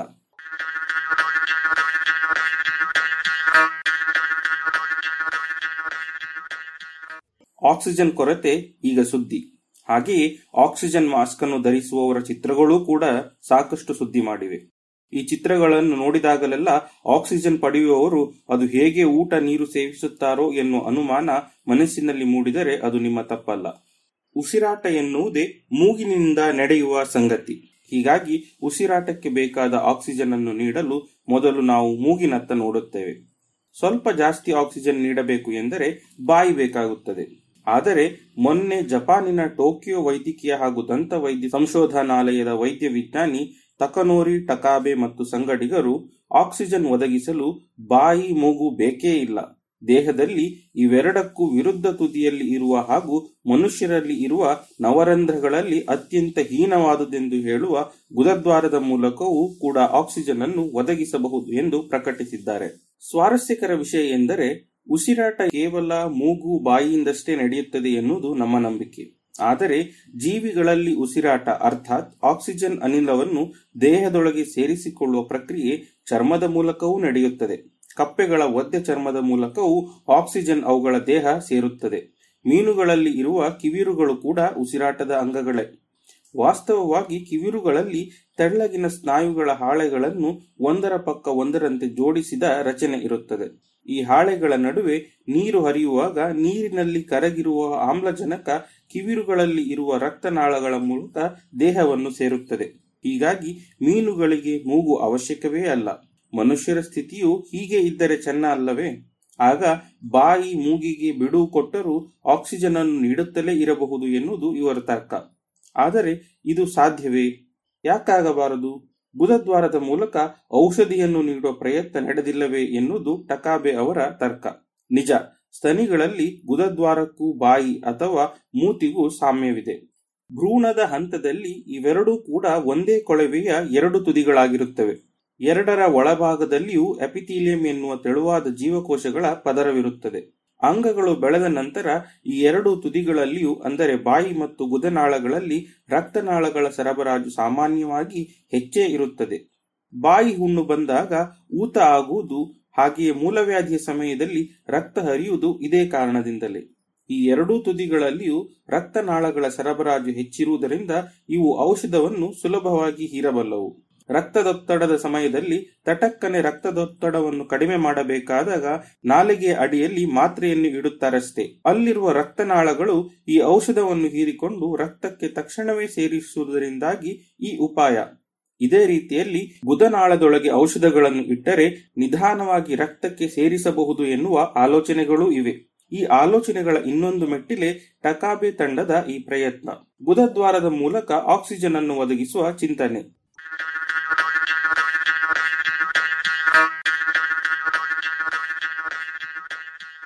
ಆದರೆ ಇಲ್ಲೊಂದು ಸಮಸ್ಯೆ ಇದೆ. ಬುಧವಾಗಲಿ, ಬಾಯಲ್ಲಾಗಲಿ ಇರುವ ಎಪಿಥೀಲಿಯಂ ಪದರಗಳು ಸ್ವಲ್ಪ ದಪ್ಪ. ಕಿವಿರಿನಷ್ಟು ತೆಳ್ಳಗಿಲ್ಲ. ಹೀಗಾಗಿ ಇವುಗಳ ಮೂಲಕ ಆಕ್ಸಿಜನ್ ಸುಲಭವಾಗಿ ದೇಹ ಸೇರುವುದೇ ಎನ್ನುವ ಅನುಮಾನವಿತ್ತು. ಇದಕ್ಕಾಗಿ ಟಕಾಬೆ ತಂಡ ಇಲಿಗಳ ಮೇಲೆ ಪ್ರಯೋಗ ಮಾಡಿತು. ಮೊದಲಿಗೆ ಇಲಿಗಳಲ್ಲಿ ಹೈಪಾಕ್ಸಿಯಾ, ಅಂದರೆ ಕೋವಿಡ್ ರೋಗಿಗಳಲ್ಲಿ ಉಂಟಾಗುವ ಆಕ್ಸಿಜನ್ ಕೊರತೆಯ ಸ್ಥಿತಿಯನ್ನು ಕೃತಕವಾಗಿ ಉಂಟು ಮಾಡಿತು ಇಲಿಗಳು ಕಾರ್ಬನ್ ಡೈಆಕ್ಸೈಡಿನಷ್ಟೇ ಉಸಿರಾಡುವಂತೆ ಮಾಡಿ ಹೈಪಾಕ್ಸಿಯಾ ಉಂಟು ಮಾಡಿತ್ತು. ಹೀಗೆ ಹೈಪಾಕ್ಸಿಯಾ ಉಂಟು ಮಾಡಿದ ಇಲಿಗಳ ಗುದವನ್ನು ಒರಟು ಬ್ರಷ್ನಿಂದ ಉಜ್ಜಿ ಅದರ ಎಪಿಥೀಲಿಯಂ ತುಸು ಕಿತ್ತು ಹಾಕಿತು. ಅನಂತರ ಅಲ್ಲಿ ನೇರವಾಗಿ ಆಕ್ಸಿಜನ್ ಹಾಗೂ ಆಕ್ಸಿಜನ್ ಕರಗಿದ ಪರ್ಫ್ಲೂರೋ ಡೆಕಾಲಿನ್ ಎನ್ನುವ ದ್ರಾವಣವನ್ನು ಊಡಿಸಿ ಪರೀಕ್ಷಿಸಿದರು. ಹೈಪಾಕ್ಸಿಯಾದಲ್ಲಿದ್ದ ಇಲಿಗಳೆಲ್ಲವೂ ಹತ್ತು ಸೆಕೆಂಡಿನಲ್ಲಿಯೇ ಸತ್ತು ಹೋಗುತ್ತಿದ್ದವು. ಅವುಗಳ ಧಮನಿಗಳಲ್ಲಿ ಹರಿಯುತ್ತಿದ್ದ ರಕ್ತದಲ್ಲಿದ್ದ ಆಕ್ಸಿಜನ್ ಪ್ರಮಾಣ ಶೇಕಡ ಇಪ್ಪತ್ತಕ್ಕೆ ಇಳಿದಿತ್ತು. ಆದರೆ ಇದೇ ರೀತಿಯಲ್ಲಿ ಹೈಪಾಕ್ಸಿಯಾ ಉಂಟು ಮಾಡಿದ್ದ, ಆದರೆ ಗುದದ್ವಾರದ ಮೂಲಕ ಆಕ್ಸಿಜನ್ ನೀಡಿದ ಇಲಿಗಳು ಸುಮಾರು ಹದಿನೆಂಟು ನಿಮಿಷಗಳ ಕಾಲ ಬದುಕಿ ಉಳಿದಿದ್ದವು. ದ್ರಾವಣದಲ್ಲಿ ಕರಗಿದ ಆಕ್ಸಿಜನ್ ಅನ್ನು ನೀಡಿದ ಇಲಿಗಳು ಒಂದು ಗಂಟೆಯ ಕಾಲ ಬದುಕಿದ್ದವಂತೆ. ಅಂದರೆ ಆಕ್ಸಿಜನ್ ನೀಡಲು ಮುಖ, ಮೂಗು ಮುಚ್ಚಬೇಕಿಲ್ಲ. ಈ ಹಾದಿಯನ್ನು ಉಪಯೋಗಿಸಬಹುದು ಎನ್ನುತ್ತಾರೆ ಟಕಾಬೆ. ಇದೇ ಪ್ರಯೋಗಗಳನ್ನು ಇಲಿಯಲ್ಲದೆ ಹಂದಿಗಳಲ್ಲಿಯೂ ಮಾಡಿದ್ದಾರೆ. ಅಲ್ಲಿಯೂ ಇದೇ ಬಗೆಯ ಫಲಿತಾಂಶಗಳನ್ನು ಕಂಡಿದ್ದಾರೆ. ಹಾಗಿದ್ದರೆ ಇನ್ನು ಆಕ್ಸಿಜನ್ ಸಿಲಿಂಡರ್ ಹೊತ್ತು ಓಡಾಡಬಹುದಲ್ಲ ಎಂದಿರಾ? ಅದಕ್ಕೆ ಇನ್ನೂ ಸಾಕಷ್ಟು ಸಮಯ ಇದೆ. ಏಕೆಂದರೆ ಮೊದಲು ಹೀಗೆ ಒರಟಾಗಿ ಉಜ್ಜಿ ತೆಗೆಯುವುದರಿಂದ ಗುದದ್ವಾರಕ್ಕೆ ತೊಂದರೆ ಇದೆಯೋ ಇಲ್ಲವೋ ಎಂದು ಗೊತ್ತಾಗಬೇಕು. ಪರ್ಫ್ಲೂರೋ ಡೆಕಾಲಿನ ಬಳಸಿದ ಇಲಿಗಳಲ್ಲಿ ಆಕ್ಸಿಜನ್ ಸರಬರಾಜು ಹೆಚ್ಚಿತ್ತು. ಈ ರಾಸಾಯನಿಕವನ್ನು ಈಗಾಗಲೇ ವೈದ್ಯಕೀಯದಲ್ಲಿ ಬಳಸುತ್ತಿದ್ದಿರೋದ್ರಿಂದ ನೇರವಾಗಿ ಆಕ್ಸಿಜನ್ ಅನಿಲವನ್ನು ನೀಡುವ ಬದಲಿಗೆ ಈ ರಾಸಾಯನಿಕದಲ್ಲಿ ಕರಗಿಸಿ ನೀಡಬಹುದು ಎನ್ನುತ್ತಾರೆ ಟಕಾಬೆ. ಎರಡನೆಯದಾಗಿ, ಶ್ವಾಸಕೋಶದಲ್ಲಿ ನಡೆಯುವಂತಹ ಕ್ರಿಯೆಯ ಮೂಲಕವೇ ಆಕ್ಸಿಜನ್ ರಕ್ತವನ್ನು ಸೇರುತ್ತಿದೆಯೇ ಎನ್ನುವ ಬಗ್ಗೆ ಖಾತ್ರಿ ಇಲ್ಲ. ಇವೆಲ್ಲವನ್ನು ಪರೀಕ್ಷಿಸಿದ ಮೇಲೆ ಈ ಉಪಾಯವನ್ನು ಹೈಪಾಕ್ಸಿಯಾ ನಿವಾರಿಸಲು ರೋಗಿಗಳಲ್ಲಿ ಬಳಸಬಹುದು ಎನ್ನುವ ಆಸೆ ಟಕಾಬೆ ತಂಡದ್ದು. ಅದಿರಲಿ, ಈ ಮಾರ್ಗವನ್ನು ಆಕ್ಸಿಜನ್ ಸೇರಿಸುವಾಗ ಹೂಸು ಬಂದರೆ ಎನ್ನಬೇಡಿ. ಅದನ್ನು ಇಲಿಗಳಲ್ಲಿ ಪರೀಕ್ಷಿಸಿಲ್ಲ. ಮುಂದೆ ಆ ಬಗ್ಗೆ ಸಂಶೋಧನೆಗಳು ನಡೆಯಬಹುದೋ ಏನೋ. ಒಂದಂತೂ ಸತ್ಯ. ಇದು ಎಲ್ಲಾ ಜೀವಿಗಳಲ್ಲಿಯೂ ಒಂದೇ ತೆರನ ರಚನೆ, ವಿದ್ಯಮಾನಗಳು ಇವೆ ಎಂದು ನಿರೂಪಿಸುತ್ತದಷ್ಟೇ. ಸಂಶೋಧನೆಯ ವಿವರಗಳನ್ನು ಮೆಡ್ ಪತ್ರಿಕೆ ಪ್ರಕಟಿಸಿದೆ.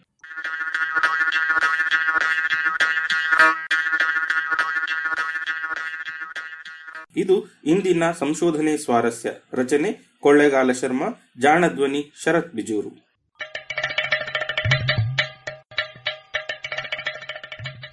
ಜಾಣ ಸುದ್ದಿಯ ಬಗ್ಗೆ ಸಲಹೆ, ಸಂದೇಹಗಳು ಇದ್ದಲ್ಲಿ ನೇರವಾಗಿ ಒಂಬತ್ತು, ಎಂಟು ಎಂಟು, ಆರು ಆರು, ನಾಲ್ಕು, ಸೊನ್ನೆ, ಮೂರು, ಎರಡು, ಎಂಟು ಈ ನಂಬರಿಗೆ ವಾಟ್ಸಪ್ ಮಾಡಿ ಇಲ್ಲವೇ ಕರೆ ಮಾಡಿ.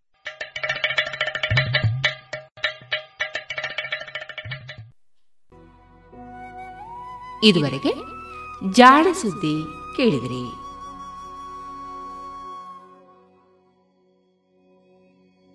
ಇನ್ನೀಗ ಮಧುರ ಗಾನ ಪ್ರಸಾರವಾಗಲಿದೆ.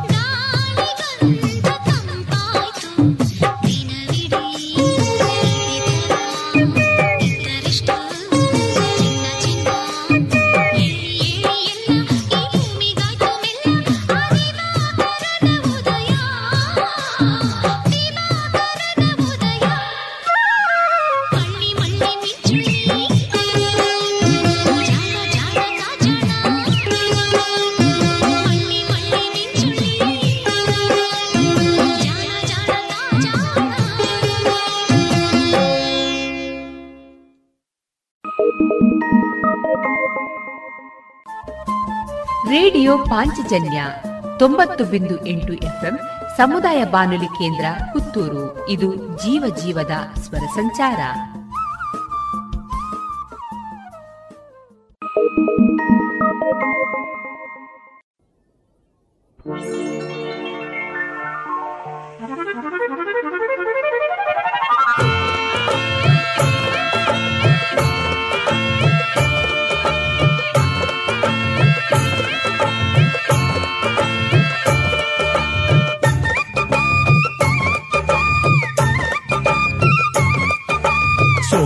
ಸಂತೆಗೆ ಚುಂಚಾನ ಕಟ್ಟೆಗೆ ಬಂದಿದ್ದ ಸಂತಿಗೆ ಚಿಂಗ ಚಿಕ್ಕ ಚಿಕ್ಕ ಚಿಂಗ ಕನಕಾಂಬ್ರ ಹೂವಿಗೆ ಚೌಕಾಸಿ ಮಾಡುತ್ತಾ ನಿಂತಿದ್ದ ಮಲ್ಲಿಗೆ ಚಿಂಗ ಚಿಕ್ಕ ಚಿಕ್ಕ ಚಿಂಗ ನಾಗ ಸ್ವರಕ್ಕೆ ಡೊಳ್ಳುಡಕ್ಕೆ ಸದ್ದಿಗೆ ನಾಗ ಜಡೆಯ ಕುಣಿ ಕುಣಿಸಿ ನಾಗ ಸ್ವರಕ್ಕೆ ಡೊಳ್ಳುಡಕ್ಕೆ ಸದ್ದಿಗೆ ನಾಗ ಜಡೆಯ ಕುಣಿ ಕುಣಿಸಿ ಮೆಲ್ಲ ಮೆಲ್ಲನೆ ಬಂದ್ಲು ನನ್ನ ಮನಸ್ಸಿಗೆ ಸಂಕ್ರಾಂತಿ ಹಬ್ಬದಿ ಸೊಕ್ಕಿದ್ದ ಹೊರಿಯ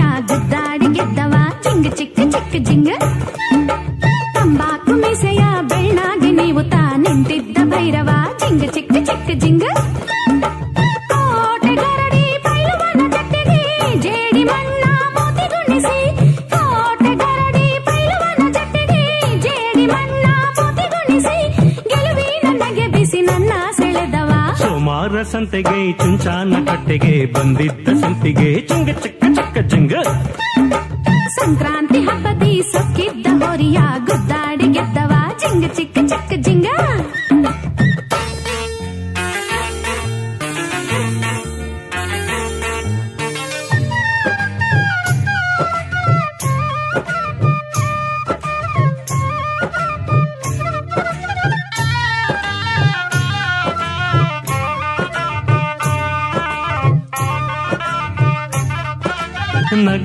ಸಿರಿಯಲಿ ಎಳೆ ಎಳೆ ಎಲೆಯ ವೀಳ್ಯ ತಿನಿಸಿದಳು.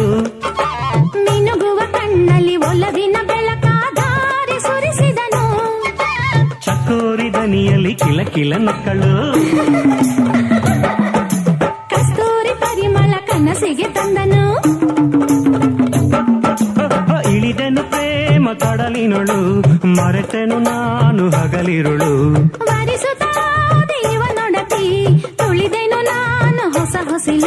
ಸೋಮಾರ ಸಂತೆಗೆ ಚುಂಚಾನ ಕಟ್ಟೆಗೆ ಬಂದಿದ್ದ ಸಂಪಿಗೆ ಚುಂಗ ಚಕ್ಕ ಚಕ್ಕ ಜಿಂಗ. ತಂಬಾಕು ಮೀಸೆಯ ಬೆಳ್ಳಾಗೆ ನೀವು ತಾ ನಿಂತಿದ್ದ ಭೈರವ ಚಿಂಗ ಚಿಕ್ಕ ಚಿಕ್ಕ ಚಿಂಗ.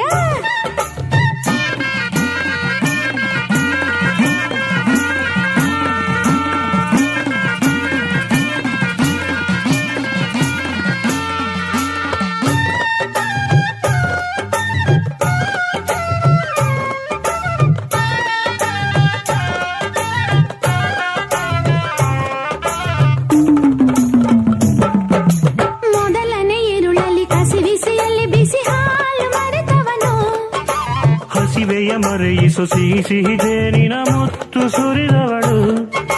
ಸಿಂಗಾರದರ ಮನೆ ಮನೆದೆಯೊಳಗೆ.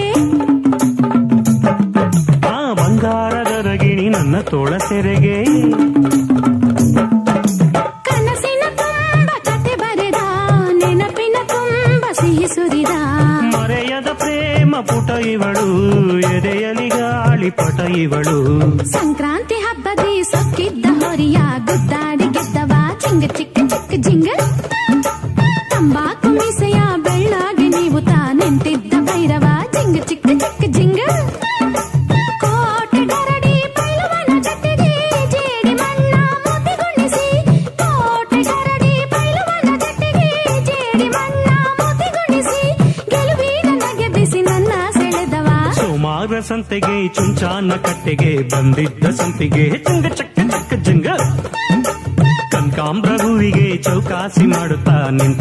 ಮಲ್ಲಿಗೆ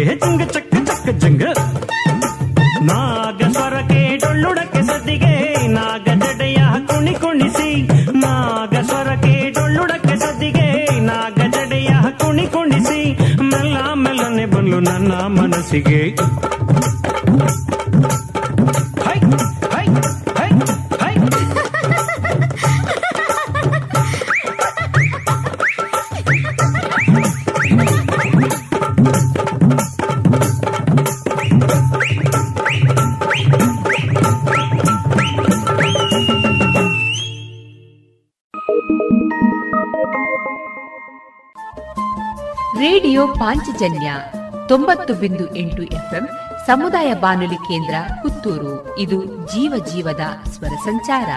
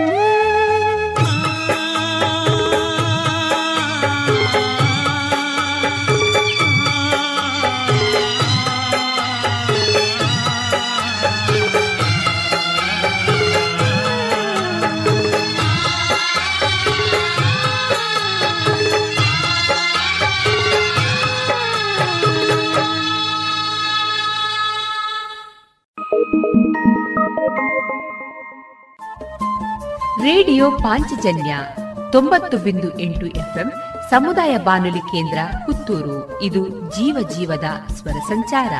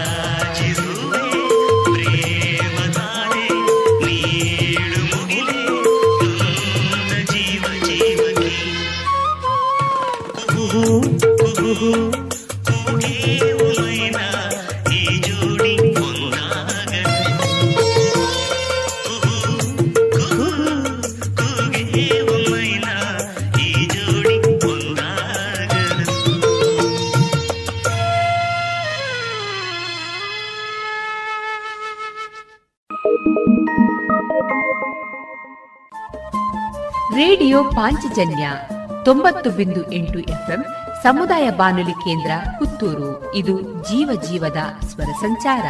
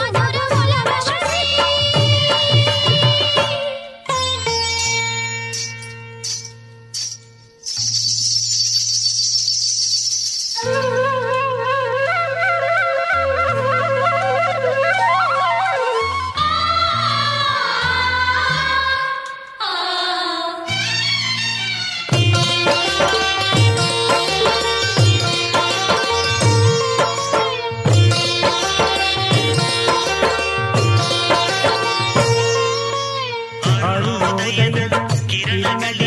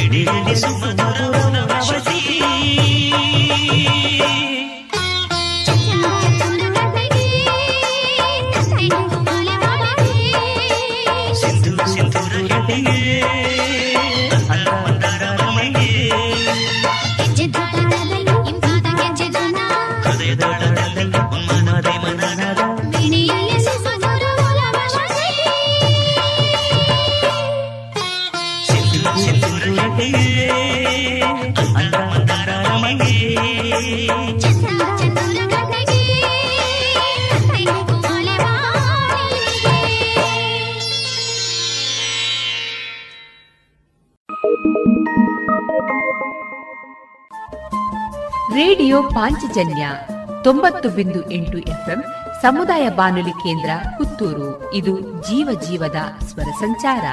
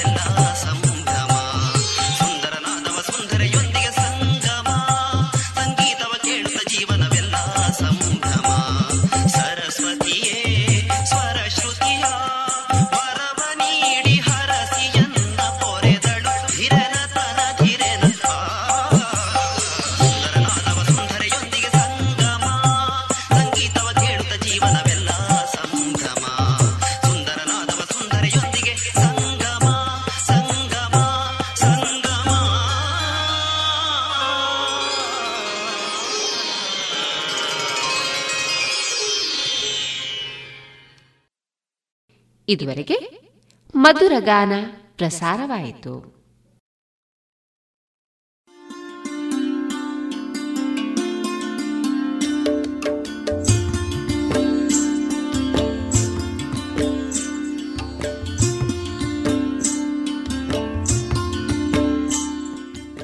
ರೇಡಿಯೋ ಪಾಂಚಜನ್ಯ ಸಮುದಾಯ ಬಾನುಲಿ ಕೇಂದ್ರದಿಂದ ನಿಮ್ಮ ಕಾರ್ಯಕ್ರಮಗಳು ಪ್ರಸಾರವಾಗಬೇಕೆ? ಹಾಗಿದ್ದರೆ ನಮ್ಮನ್ನು ಸಂಪರ್ಕಿಸಿ. ನಮ್ಮ ದೂರವಾಣಿ ಸಂಖ್ಯೆ ಸೊನ್ನೆ ಎಂಟು ಎರಡು ಐದು ಒಂದು, ಎರಡು ಒಂಬತ್ತು ಎಂಟು ನಾಲ್ಕು ಒಂಬತ್ತು ಒಂಬತ್ತು.